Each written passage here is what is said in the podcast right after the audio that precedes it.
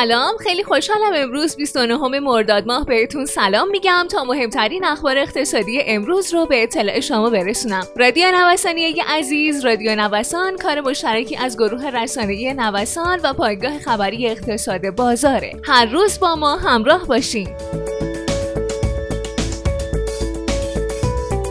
بازی برد برد بانک ها و دولت. رئیس کل بانک مرکزی اعلام کرده بانک ها موظفند درصدی از سپرده های خودشون رو به صورت اوراق دولتی در ترازنامه خودشون نگه دارن. این تصمیم بر اساس سیاست های جدید پولی بانک مرکزی در راستای اقدامات احتیاطی اقتصاد کلان و تکمیل بسترسازی عملیات بازار باز صورت گرفته.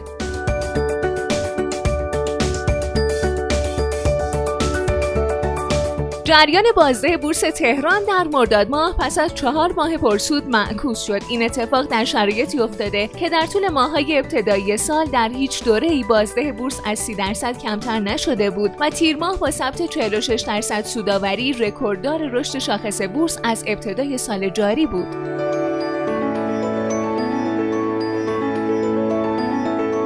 معاون سازمان امور مالیاتی خطاب به کسانی که در سال نود و هفت سکه خریدن اما مالیات اون رو پرداخت نکردن گفته این افراد در صورتی که بیشتر از دویست سکه خرید کرده باشن میتونن امسال اظهارنامه پر کنن و کسایی هم که کمتر از دویست سکه خریداری کرده باشن میتونن طبق دستورالعمل سال نود و هفت مالیات خودشون رو بپردازن.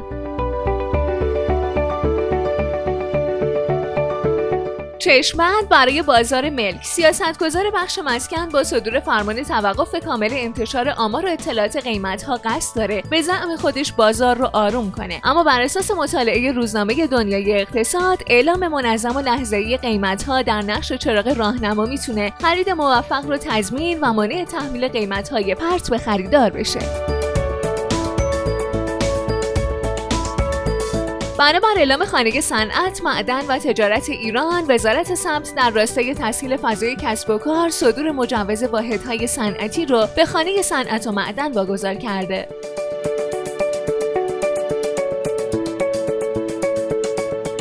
نایب رئیس اتحادیه املاک تهران میگه بر اساس آخرین آمار متوسط قیمت زمین در شهر تهران از مرز بیست و پنج میلیون تومان عبور کرده.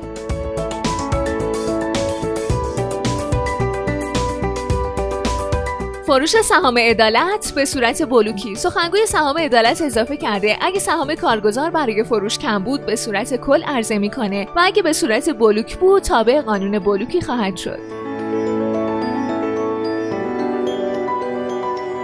در خبر دیگه ای از سهام عدالت، سازمان خصوصی سازی ضمن تکذیب موضوع تخصیص سهام عدالت به افراد جدید یا جامانده اعلام کرده در حال حاضر هیچ برنامه‌ای برای توزیع سهام عدالت وجود نداره. صعود هفتاد درصدی قیمت شیرالا در چهار ماه. قیمت شیرالات ایرانی به دلیل افزایش قیمت فلزات برنج و مس پس از تحریم‌های ایالات متحده آمریکا گران شد و نرخ شیرالات خارجی هم همراه با جهش ارزی بالا رفت. به گفته ناظران بازار، قیمت شیرالات بهداشتی نسبت به سال قبل دو برابر شده که هفتاد درصد از این میزان مربوط به چهار ماه ابتدایی سال و صعود نرخ ارزه.